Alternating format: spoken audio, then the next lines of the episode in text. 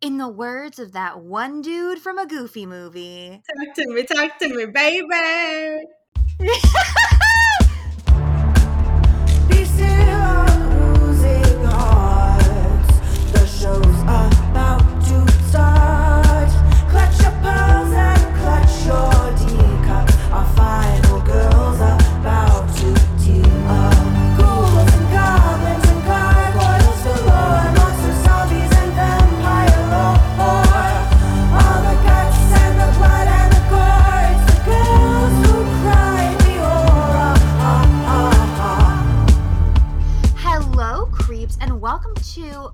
Minisode, which we haven't had in a hot minute. This is our Big Screen Scares number 5 to talk about Talk to Me. And as always, I am Anya. Hi, I'm Alex, and we are joined by our favorite guest, no shade to everybody else, Cornelia. Hi. I fully intend to throw shade, and thank you for having me back. So soon, too. Twice in a summer. I know. Well, I mean, girl, you are an honorary girl card B horror. I mean, you're grandfathered in at this point. Oh, thank God. My legacy. It lives on. Although there's no incest in this movie. Yeah. I'm sure she can find something. Yeah. Nonetheless, it reminded me a lot of my past and my mistakes. God. Speaking of legacy. We're about to get into some shit. Yeah. So we're here to talk about Talk to Me for a little mini-sode because it's the biggest horror movie of the year. It's the horror movie of the summer. And as of today, actually, it just surpassed Hereditary as the highest grossing horror film domestically for A24. I'm surprised by that. Wow. It is eating these hoes up. But yeah, we have all seen it. Cornelia, as always, overprepared, has actually seen it twice in theaters. But I feel like I bring a special background because I'm familiar with RackaRacka, which is the brother duo from YouTube back in the day. I mean, they're still on YouTube, but I used to watch them occasionally back in the day. So I can bring that expertise. Oh, thank God. Yes, I'm really highly educated on their crazy Ronald McDonald videos that in many ways make complete sense of how they got here. Someone mentioned that apparently some of those videos have like 80 million views or something obscene where, like, how? Yeah, well, they have like, though, I mean, they're huge on YouTube. They're like huge Australian YouTubers. I never was like huge into them, but like I followed them and I would like watch their videos occasionally because their whole thing was like, they would just do crazy shit. Like, it was kind of like their version of Jackass to a certain degree. Like, they do a bunch of, like, stunt work. Like, it was all staged, but it was, like, really doing physical stunts. And I think their biggest bit was, like, one of them dressing up as this, like, psycho-looking Ronald McDonald. And he would, like, do a little voice like this. Like, and there's like 50 of these videos. Like, 50 of them. And, like, he will go as far as, like, beating the shit out of children in them. Jesus. Like, gunning people down. But no, literally. Alex is like, give me the link right now. But... And the thing is, like, and they definitely have become, like, highly, like, memed. Like, there's definitely, like, clips from those videos of, like, him as Ronald, like, just, like, screaming that, like, people use as, like, reaction videos to things now, which I'm sure has only, like, heightened the views, but... Yeah, that I think in a weird way that's what they're mainly known for is those Ronald McDonald videos. No Grimace, though. No Grimace, sadly. Although I would love if they came back. I would love if they made a fucking Grimace horror movie. Girl, their opening night. Oh my God. I just do the Talk to Me hand and I just see Grimace. Anya, you need to let go of the Talk to Me hand. What do they say? I let you in. No! Anyways, stay on topic. We're also all here because we were all fans of the movie. And what an experience it was. I mean, Cornelia and I, with another friend, Roberto, saw this together. And then I believe she went alone on her second viewing. And Alex, did you see it with Greg? Yeah. We saw a 10 a.m. show because we're adults and I love a matinee. Really set the tone for the rest of the day. Yeah. But yeah, I mean, does anybody have strong thoughts or feelings they want to get out of the gate about the movie? I'm jealous that you saw it twice because I really wanted to. I mean, honestly, when the credits hit, I was like, I want to watch that again because I just like really, really enjoyed it. I feel like even though I love a remake and I love a sequel, I feel like this was the most original thing I've seen in a long time, where I was like, I've really never seen a horror movie quite like this one. And I think done in other hands, it could have been really silly and dumb, especially with all of the ghosts that you see. I think a lot of those had the potential to be fucking really cringy and just like loud jump scare, but the makeup was really effective. All of the acting was so good. The one spirit that like I can't stop thinking about is when she, oh, this is a spoiler-filled episode also, by the way, just to as per usual, throw that out. We're encouraging you to go see it in the theaters and then come listen to the rest. But there's that one spirit when she's, the main character is in bed with her best friend's boyfriend and they're sleeping, and she sees the spirit in the corner of the room who starts crawling towards her. And it's so scary, but there's like this sadness and this like desperation in the woman's eyes. And I mean, maybe she's just desperately horny that we learn, but like, I just feel like it's such a sad, tragic moment of this like woman like reaching out to her while also being really fucking scary. And I think that could have been done so badly in a lot of different people's hands. And it was so effective. I know that this was a really highly anticipated movie. And I remember we saw the trailer quite a few times this past summer. And maybe I'm like a dummy, but I feel like from the trailer, it was kind of hard to get a grasp on like what it was about, besides like kids doing like, I thought it was going to be like a viral, like meme challenge kind of thing that turned spooky, which is not really up my alley, and in a way that's kind of what it is, but I was really pleasantly surprised by it. It reminded me of, not so much in some ways, it reminded me a lot of It Follows, which is a movie that I really love, that kind of like teen urban legend, like don't have casual sex, don't do drugs, like that kind of forewarning. But obviously there's a lot of like the fear comes from like possession or a demon or an entity. So love that that's what it ended up being. And yeah, I saw it twice. It reminded me a lot of I don't know how much I want to go into it. I think what I love the most about it, because I think Scream comes up a lot in this, in your camp. This is a big Scream house. We love Scream. I think that like a really effective horror movie about teenagers, like if you took away the horror element and like just repopulated the movie with those characters or whatever they're dealing with, it would still be a watchable story. I think that is really true for Scream. And I think like this movie was effective in that way as well.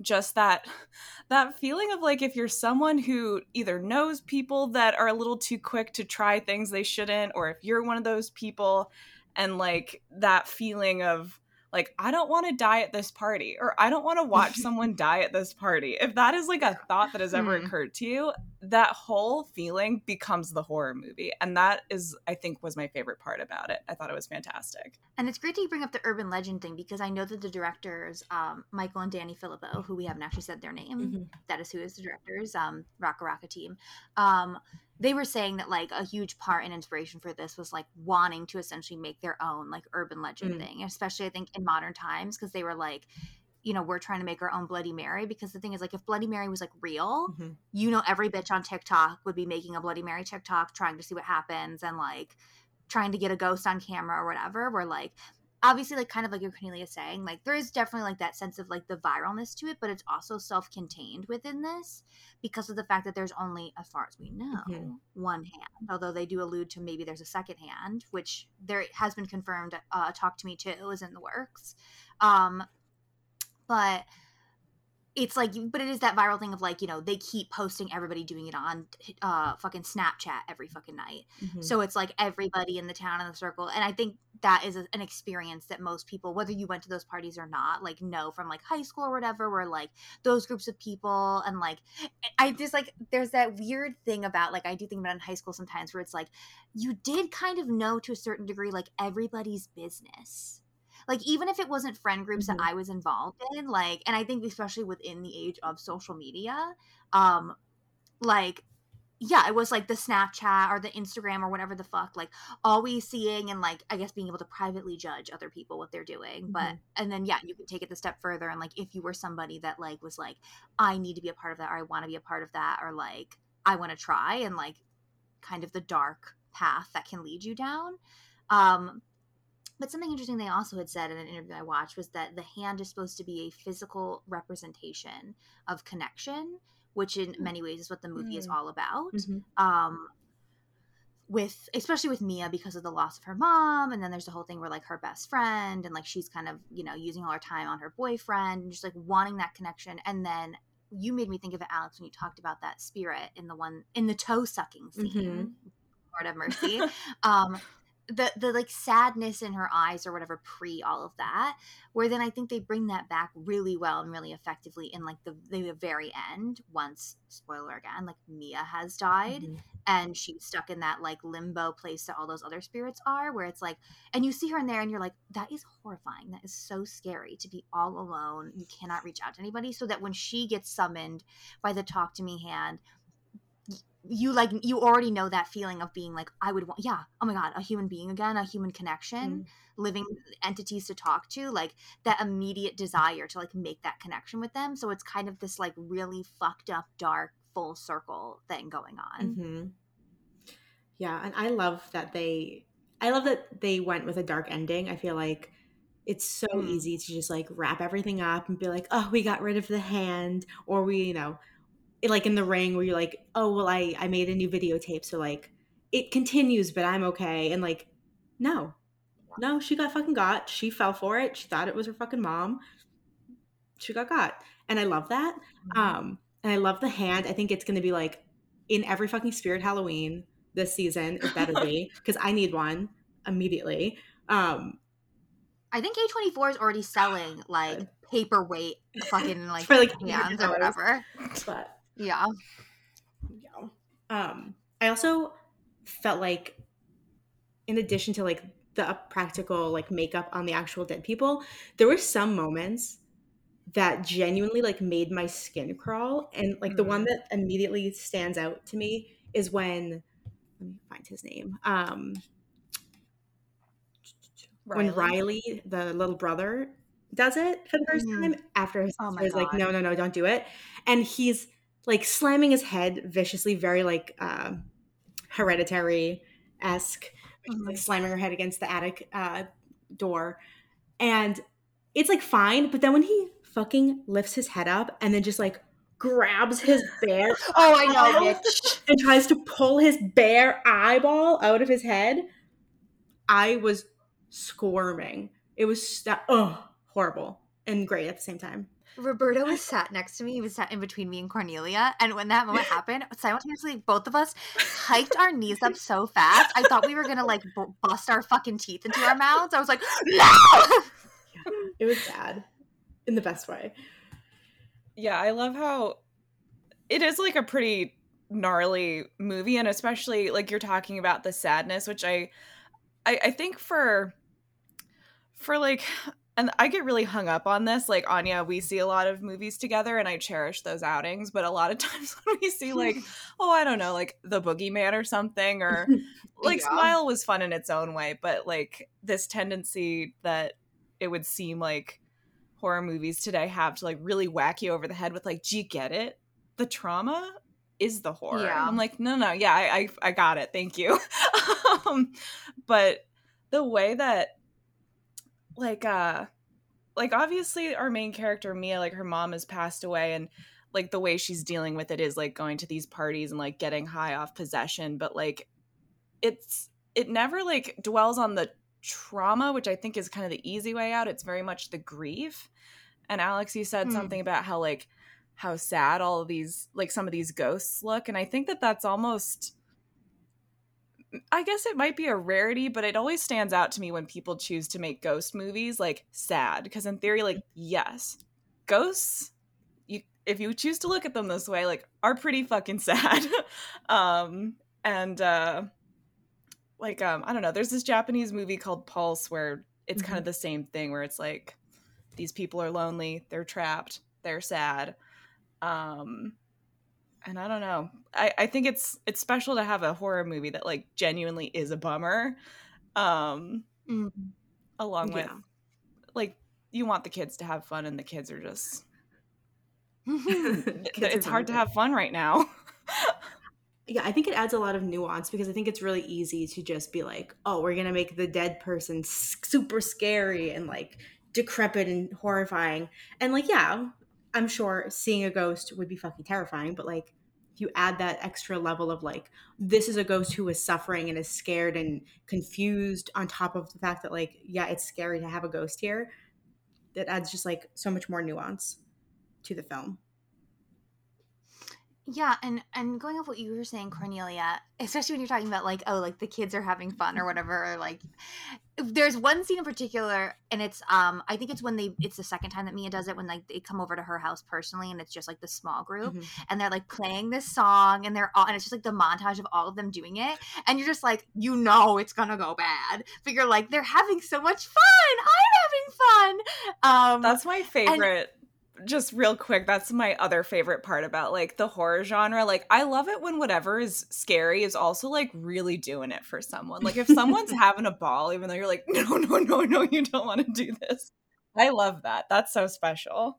But I think ultimately a huge part of what works, beyond what you're saying too, about like it doesn't focus on like the trauma, but more on like the grief, like post-trauma, is the fact that these characters, to me, and I think it's something that is rare to find, and I'm sure it's also hard to do, is making your young teen characters act and talk like actual teenagers. And while I'm technically not a teenager, I feel like a 26-year-old teenager. That's how I'm sure it helps well. Again. Thank you. It's because I'm always like sending you messages like, this adult man talked to me today, and I'm talking about like literally a 25-year-old man, and it's like, girl, what are we doing? But anyways, yeah, and I think that helps a lot, because like, for better or worse, even if you don't like the character and you're like, whatever, like, there's always something to be said in any movie, but I think especially in horror, for when people feel real. And that's why I feel like I'm always personally a fan of like, one of the big things for me in a movie is like, if the specifically the dialogue, if it's written in a way where I feel like somebody could say that, somebody does talk that way or whatever. And don't get me wrong, I do like stylized dialogue at times in the right moments for sure. But a lot of the times I think like, either people just write dialogue really bad, or people try really hard to make stylized dialogue, and it's like, girl, enough. So I really appreciated that here, because I think ultimately, if like it did not feel like these kids were talking the way normal kids do, the scares are still scary, but like it really would have like lessened this a lot for me. It's very lived into. I feel like at the point that you enter the movie, it already feels like these people have been living their lives, and like difficulties have already kind of built up, and it's just this like speculative element of the hand that comes and like exacerbates a lot of it. Yeah, and I think the opening sequence is like very effective too, because it opens on a party scene with two characters who like, one of them dies at the end of the opening scene, and then you only interact with the other one more time later on. But like, it just immediately immerses you into the world that they're in, and how like chaotic everything has become because of this hand. And you know, the violence that comes right before the opening credits is like very unexpected. Yeah, and it like really sets the tone well. And I think I feel like they had said that they already shot a second film, like very like Ty West style. I was going to bring that up. Yeah, where it's a prequel about Duckett. I thought his name was Duncan the whole time, but it's Duckett. Australia. Maybe that's an Australian. Yeah. But yeah, I guess the second film going to come out is about Duckett's experience, which I'm assuming will lead up to the party scene that opens the film, which I think is really cool. And then I think they're doing a third one, probably worth picking up with Mia. Very, you know, extra. Well, have they said they're going to release the thing that they prequeled? Is that what they're technically going to do, is Talk to Me Too? I'm not sure. When I looked on IMDb, they only had an upcoming pre-production of Talk to Me. But I had also heard that they had already filmed a second film at the same time. So it might be a situation where like it's Talk to Me and then like a prequel and then Talk to Me. I'm not sure though. Or they could do a third installment called Talk to 3, which sounds bad. And then they just do a final installment called Talk to Grimace. Grimace to me. I mean, you know, we make jokes about that, but like it goes back to like what they were saying, where like, I mean, like with the Grimace shake trend of like, once again, like obviously like that was not real, but like at the same time it is just like, wait, it wasn't? Cornelia, I hate to tell you this. Grimace is standing right behind you. But like, and then it like, I remember literally it was like, I saw one Grimace shake talk, like TikTok one day. And then the next fucking day, every motherfucking account, whether it was a horror, like everybody did it. Everybody fucking did it. Which, you know, I can't even go down that rabbit hole because then there was like all alternative TikToks where people were like, Grimace is actually really sad about this. And like they were like doing little cute cartoons of Grimace like crying about his birthday being ruined. And I was like, stop it. They're like, Grimace's mom used to always get milkshakes with him before she died. And I was like, I hate all of you. Anyways, but all just to say like, yeah, like that viral thing of like, you see somebody doing it and it's like, well, I need to do it. Like, I want to do it, especially now in like kind of the like fucked way that like the youth is obsessed, not even the youth, girl, everybody is obsessed with like getting likes on things and like that being a validating, like, like I fucking turned my goddamn Instagram likes off on my posts. I turned them off now because I'm like, I don't care.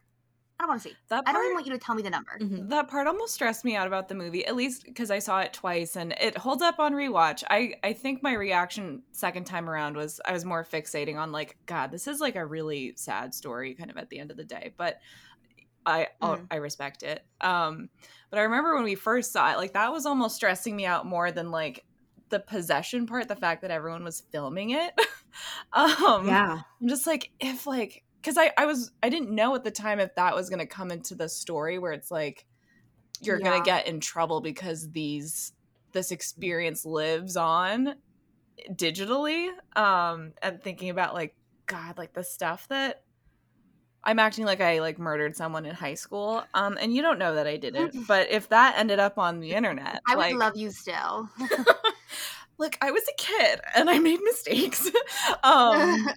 But the thought, like, there's certain things from, like, God, I'm glad that, like, Instagram came out, like, maybe when I was in high school. Like, so many things just, I didn't have as many avenues. I didn't get Instagram till college.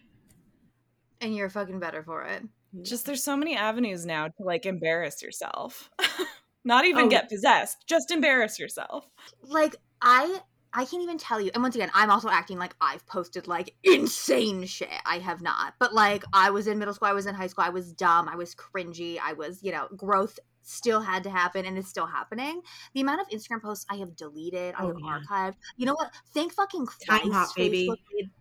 Time Hop saved my ass. Facebook made that fucking like throwback shit. I was, the first year they did that, oh my God, bitch. Every day I was on there, I was like, delete from 4. No one's ever going to see this again. I think sometimes though about like, I'm like, what comments have I made on other people's Facebook posts that I have access to? It's so harrowing. Oh my God. But I remember we talked about it after we got out of the movie because specifically that goddamn scene, and they kind of play it up too when the boyfriend gets possessed and the dog is like making out with him, and then of course he comes to, and they've all been filming it, and he's mortified, and like he's mortified because obviously they all. And I remember saying to them after I got out of the movie, I was like, yeah. If I was in high school and there was a video going around of somebody, presumably like probably really drunk, making out with a dog, and everyone sent it around, done. They'd be fucking done. Their quote unquote, their life would be over. Like the bullying would be obscene. Like, and it's just the sick world in general of like high school where you feel like it's eat or be eaten, sadly, a lot of the time. But like, oh my God, yeah.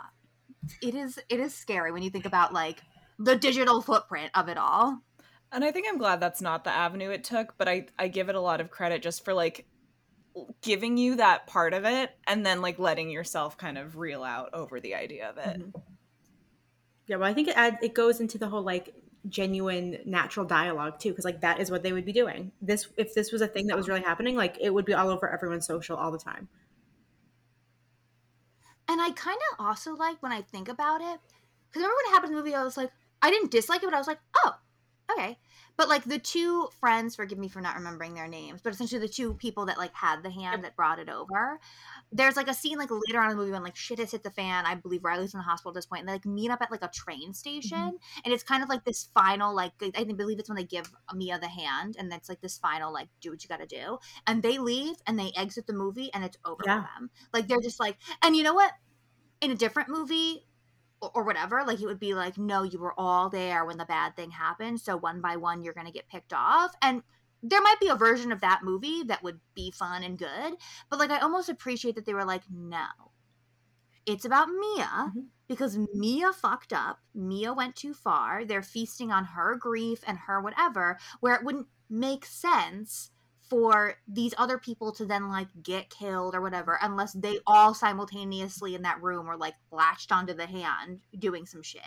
But yeah, like, I kind of liked that it was like, and now they're gone, because they were kind of like tertiary friends to begin with, and, like, why would they be involved with the inner? And I was like, yeah, makes sense. That makes a lot of sense.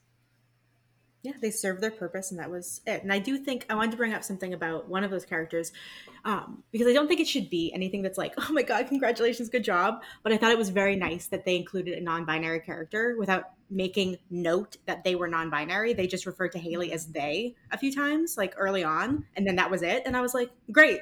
And that's how you fucking do it. And that's how you write a good script. Like, you don't. And the thing about it is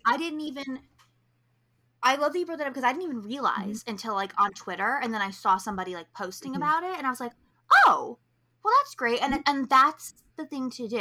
And, like, I know we brought up Scream earlier, and Peace and Love to Scream, but, like, you know, in Scream 6 or whatever, with what's-her-name, I was just talking about somebody, again, with somebody the other day, where it's like, have the lesbian character, have the gay character, have the nightmare, like, literally, yeah, those people exist. Like, the idea that, like, they don't exist at all in movies up until this point is fucked, but, like, the overcorrection of being like, so every item of clothing in her wardrobe must be, I love to eat pussy, or, like, some shit, and it's like, can we relax? Like, I get it. I know she's a lesbian, like, you don't have to keep reminding me. Now it feels like you're like, yeah, like, gold, give me a gold star, like, hey guys, look at my lesbian character. It's that whole thing of, like, oh, straight is the default. So if it's anything other than straight, then we have to, like, make it known and, like, you know, beat it over the head so that you get it. And it's like, no, you don't have to do that, because there is no fucking default.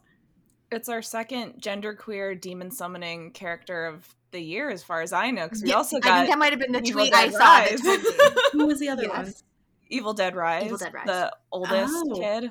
Yes. Who I think was transmasc, but that might not be the case. I believe you're correct. But something else that I read, because, I mean, we keep talking about Mia, obviously, because she's the lead, but the actress, her name is Sophie Wilde. She's great. I've never seen her in anything else. She was phenomenal. And once again, the directors were talking about her and saying, like, how great she was, and they fought really hard for her. They fought so hard because she's not, like, a name. She's not, like, a big name. They lost $1 million in budget. Why? Taking her on. Whoa. Because I guess, like, whoever, I don't really, they didn't go into detail. No. They were literally said the $1 million things. They're like, I don't know if I should have said that.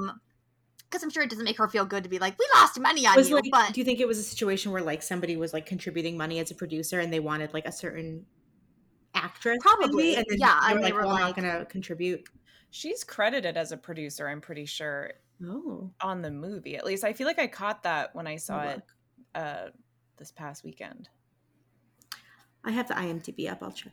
Yeah, stellar mom character, though. I really she was so good, because she like plays it cool, but you can tell that she, like, means business at the same. I feel like I'm always on here talking about, like, some demented mom character, but I really do love when you have a contemporary mom that you're like, I like her. Like, if this is my friend's mom, like, I would hope we'd be friends. Oh, yeah. There was a Sophie with the ongoing bit when she was like, no, keep going. I was just gonna say there's a Sophie Green credited as a producer, but no Sophie Wilde. I could be wrong. But the mom, I mean, the running bit of her being like, yeah, so tell me about the party tonight. And then being like, there's no party. Yeah, that's so good. Like, it's really funny. But I think, once again, and she plays it so real too. Mm-hmm. And like, yeah, she plays that mom and you're like, oh my God, I would love this friend's mom. And obviously you can see Mia like really gravitating toward her because obviously her own mom is dead. Mm-hmm. And she clearly has like a strained relationship with her father now. But, and then it's why it's extra devastating when, like, you know, because she sees her best friend's family, like, as her, like, surrogate family, that, like, something happens to Riley, is the little brother's mm-hmm. name, right? Mm-hmm. Something happens to Riley, and she feels guilty for it and whatever. And she gets blamed. And so, of course, like, the mom then kind of immediately shuns her and is like, at the end of the day, like, this is my real family. And she's kind of outcast. And then later, there's this, like, it's, like, nice, but it's sad because, like, the mom is like, oh, like, I know what happened. Like, you didn't give him drugs. Like, you know, it was so wrong of me, where you're like happy for her that like, oh, like she's like being forgiven and she's being brought back in. But you also like know that it's just like, but how quickly she was like thrown out of that like family, where it's just like, ever since her mom, and I think it really plays into that, like ever since her mom has passed, she feels like she does not have the security of like having that one person in her life who like no matter what will love her, no matter what will not leave her. Because even her best friend, let me fucking say this, her best friend, a lot of the movie I feel like is not a good friend. Like at the beginning of the movie, like she's kind of very like I don't know, like acts like she doesn't want to be around her, like is more obsessed with her boyfriend. There's like a scene when they go to the first party where she like, Mia is literally just there, just like chilling. She's not being weird or anything. And I can't remember the exact comment she makes, but she makes a comment to her. She's like, oh, if you like tried or whatever to like whatever. And I was like, girl, what? And the only part of the movie when I feel like she is justified is like, when essentially like the shit with her brother happens. Mm-hmm. And like it's like that's when she's finally like, I'm like, no, I agree with her, when she's like, do not let him do the hand. Like, yeah, because if it was me and it was Bridget or my little sibling, like I'd be like, I don't give a fuck how much they want to do it. If I fucking catch you letting them do it, we're done. I didn't have like a verse reaction to her. She didn't really read as a bad friend to me so much as she read to me as like your friend that has a boyfriend and is like a little like has her priorities, they're now different, because I think maybe I was paying attention more second time around, but they really did seem like maybe they're not close in the present, but I definitely got the feeling that they were close like immediately before this, or before Daniel, the boyfriend, like got involved. And she is kind of playing the same role that her mom is playing, where it's just kind of like, hey, can we at least like, if you drink, I'll kill you kind of thing. But Jade, the sister, the friend slash sister, definitely, she doesn't have any like she's such a wet blanket for a lot of it, but like watching it and knowing how things play out, I'm like, she's not wrong. You would hope you'd have like a friend looking out for you like that. Yeah, she just feels like your standard like teen girl, honestly, a lot of the time. Like she forgets to pick up her brother when it's like her responsibility, and he like threatens to tell mom, so she's like, I'll find, like, you can come with me to like hang out at this party. Like it's just very teen girl, being preoccupied by like her new boyfriend, who I'm sure that there's already like an inherent like envy a little bit, because it seems like he had something in the past with her best friend, and you know, even though it's over, like I'm sure there's still some like territorial shit. Being a teen girl is fucking, it's not fun. I would not want to do it again. There is a line at the first party where Haley says to Jade, like, why did you bring her? Like, she kind of sucks, about Mia. Which was kind of, that thing where we were talking about how like they seem real, they seem lived in, where it's like, okay, so dynamics are happening. Yeah. I also think it's funny, going back to what you were saying, Anya, about her mom. I think it's like a sad irony that when she finally like comes around and is like, oh, you know what? I was wrong. You were right. You weren't trying to hurt him. I'm so sorry. You're so happy that she's like realized her mistake and she's like apologizing. But at the same time, at that point in the film, Mia's ready to fucking kill Riley. And she's like, yep, well, I have to, oh, you're apologizing and you're telling me how much you trust me and love me? Great. Can I have a few seconds with your son so I can kill him? And I'm like, girl, no. Well, the thing about, and that's the one of the, I mean, the big dilemma too is like, because that with the whole like ghost of her mom, if it really is her mom, like manipulating her, where like, and I think it works well to like get in your head a little bit too, where you're like, what is true. Mm-hmm. Because, like, the whole thing, especially when they go back and they do that crazy fucking, like, he's in purgatory, fleshy hell moment, which is disturbed and great. And then, of course, she's, like, being told, like, that's where he is. Mm-hmm. And that's where he's going to stay unless you kill him and free him from this, which then you're like, but then like there was like all these different layers. Cause there was a whole thing of like, if like you die, once you've been like, once you're like under the control of the hand, like they keep your spirit. So the whole time you're like, should she kill him? Like, I don't fucking know. Like, would I do it? But like, also if she doesn't, is he still suffering? And like, that's, is that worse? Like, it's just like, they put her in this, I mean, I guess she puts herself in it, but, like, she's placed in this horrible position of, like, any decision you make, it's going to haunt you and it's going to be really bad. And maybe it's the obvious thing to do. I again, a testament to how well I think the film is written and thought out. Like, it's so well set up at the beginning, because I think it's really hit or miss if you're going to do, like, a roadkill setup for, like, do you put something out of its misery? Like, I think Get Out does it well. I can't really think of anything else that does. And the way that, like, the movie does play with that limbo of life and death, especially, like, and it's, like, a sensitive subject, but the question of the mother and whether or not she committed suicide, like, I thought that was really well done as something that, like, if that's an experience that you have in your life, like, yeah, that will figuratively haunt you. Like, this question of, like, either why or if somebody did something like that. And another like lick of foreshadowing that I really love is at the beginning when Riley, just to illustrate that he's a kid, but also that limbo aspect, is when he's hanging out with his friend who sells cigarettes. It's like, smoke the cigarette, and he's like, I don't think I want to, and then wonders, like, does it give you cancer right away or like slowly give you cancer? And then seeing where Riley ends up. You know, I think they thought about it really well. Yeah, I was not happy that there was a roadkill scene. I was prepared. I forget who told me, Anya or my friend Christine, one of you told me, hey, heads up, there's a kangaroo in the road.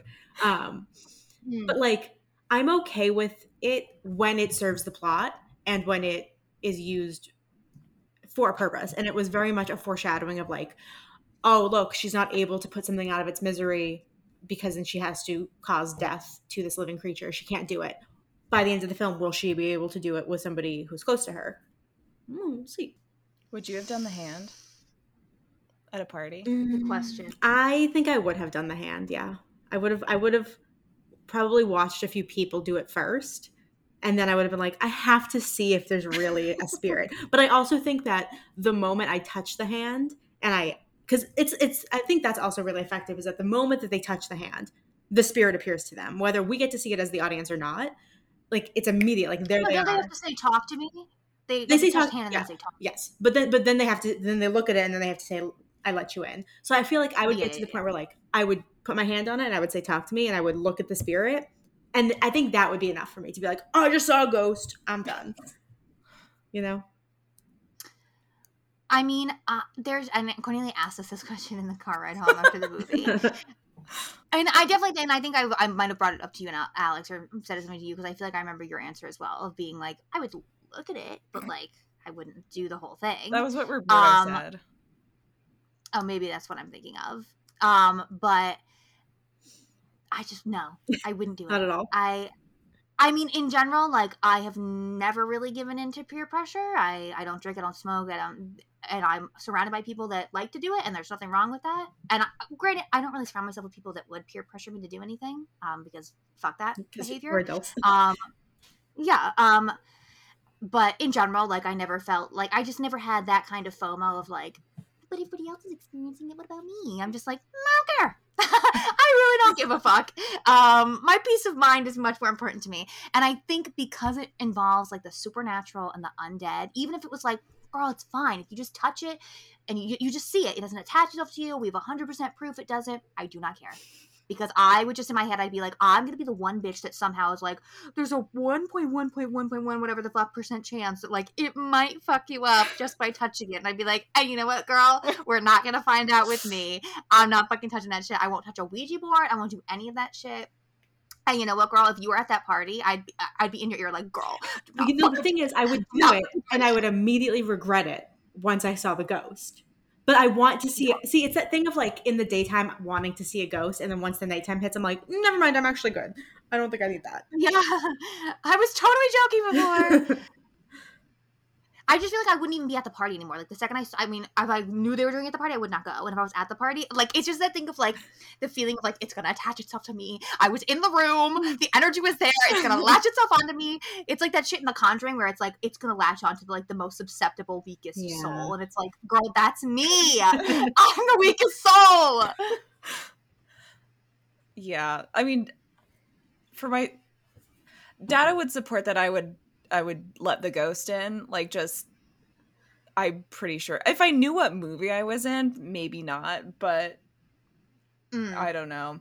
I'm susceptible. And I also thought it was interesting how Mia in the movie, this just like completely, a lot of elements of this movie tracked with like my experience and like relationships I've had and how people behave when they're grieving or really sad generally. But when she does the hand and is talking to Riley about it, like, that night she's like, it was amazing, it felt like a warm glow, like it felt like I was in the passenger seat, like this girl that just wants to like let go a little bit.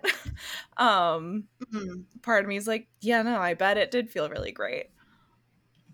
I think it's really beautiful that Anya would want nothing to do with it. I would do half the ceremony and you'd be like, come on in. I don't mean that to be like, well, I was like a cool crazy artist person, but I'm like, I don't know, knowing I know that I'm weak-willed. What can I say?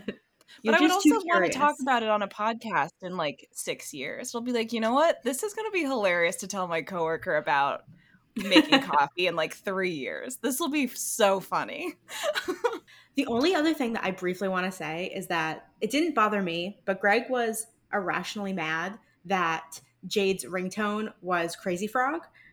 He was like, what year are we in? Why is this happening? Why is she doing that? And I was like, because it's funny and it's cool. The raw audio, too. I mean, yeah. It had to just be because it was funny, because, once again, the directors were, like, talking about that, like, in an interview. And apparently, like, to get the rights to that song is, like, so hard. That's why they lost the million. By, like, well, literally, it's, like, owned by, like, 5 different people, like, all around the world or some shit. So, like, their, like, music supervisor was like, does it have to be this song? And they're like, no, can it be make a break. We need it has to be Crazy Frog. Well, I was waiting for them to be like, and it had to be Crazy Frog because blah, blah. And they just, like, did not address it. I was like, okay. I wonder if it's just, like, a wink and a nod to, like, their YouTube roots where it's just kind of like, look, we're just going to keep growing and affecting generations. Like, you thought this was going to go away. You're wrong. I love that. A very distinctly... I'm glad we didn't dwell on how much it was similar to It Follows, but, like, I don't know. It Follows is very, like, aesthetically compelling to me. Like, I love the dream universe. Mm-hmm. I think the Crazy Frog of Talk to Me, like, firmly puts it in our reality. Yeah. Make no mistake, this is happening in your Australia and the internet. Yeah. And did you know, Alex, that apparently South Australia, where this takes place, is the leading serial killer capital of the world? I did not know that. I would have thought like Seattle was the leading serial killer capital of the world. I did not know Australia. I mean, South Australia. I've seen some really gnarly Australian films about like killers, so I can't be that surprised. You're talking about Priscilla, Queen of the Desert? I've actually not seen that. Okay, never mind. But now I must. Well, on that note, because we don't want to talk about the entire, runtime, go see it for yourself or go see it again like Cornelia did. Mm-hmm. But that is our Big Screen Scares minisode on Talk to Me, directed by Michael and Danny Philippou of RackaRacka. It is great. It is still in theaters. So even if you were like too afraid sometimes, I know our listeners like to listen sometimes because they're too afraid to watch certain things, but maybe this inspired you to go like be a big person, big girl, boy person. I talked about getting an eyeball almost ripped out of someone's head, so I don't know. Don't you want to see that for yourself? Don't you want to see some demon toe sucking for yourself? I think it's very affecting. Like I mean, we did cover a lot of it, but I think it is like it's its own thing. It's a tone. Mm-hmm. It's not part of any franchise. Mm-hmm. I went in clean and like it rocked my world, but I really do think that, like, if you're looking to shake it up a little bit, I think it has a lot to offer. And that's saying a lot, because Cornelia, I feel like it takes a lot. I feel like especially for recent horror, to like really tickle her funny bone in that way. My bones. I mean, at risk of getting banned, I will defend Skinnamarink. Maybe not as a movie, but certainly as a contribution to... At risk of getting banned, she said. Girl, I'm married to a Skinnamarink lover, and that's something I have to deal with every day of my life. You know, I think that if I was not so easily prone to migraines and wanted to throw my shoe at the TV after the first 5 minutes, maybe I would have enjoyed it. But I understand why people do. Yeah, I guess like in the theater. Yeah, I'm just in Skinnamarink, and I was so fucking miserable. I started like trying on the Steve Madden shoes I had just bought to figure out if I needed to go change them for a different. I'm like in the back, like rustling, like going slowly, like no tissue paper, like zipping them slowly. Girl, I literally thought I was like, I would rather be lobotomized right now than keep watching this. Like I was like, it felt torturous. Movie to do that. But I know, bitch. I know. Oh my God. We're several months too late for that, but yeah, I don't know. I guess I'm a contrarian about certain things, but I think it was just like an effective movie, and sometimes those are hard to come by, especially for a jaded babe like me. Yeah, and I think if people are like sick of all of the franchises and the constant reiteration of films, this is a very fresh new movie that I feel like I've never seen anything quite like it. And, you know, I went in not really having... I don't think I watched the trailer at all, because I feel like a lot of times it ruins the effects of it. And it was fucking dope, so... All right, well... That concludes Big Screen Scares number 5, Talk to Me. And as one final reminder before we leave, you can now vote for me in the official Face of Horror competition. Just like our main episode that just came out, Ghoulies, the link to my profile where you can vote will be linked in the description of this episode. And you can vote once a day. And I really need those votes because, girl... This competition has like 9 rounds to it, and I gotta make it through all of them. And just know that by voting for me, you're not only supporting one half of your favorite horror podcasting duo, but you are also supporting a woman in horror, because the money will be going toward funding a feature-length horror movie that I'm trying to make, motherfuckers. So help a bitch out, and as always, keep it creepy. Bye.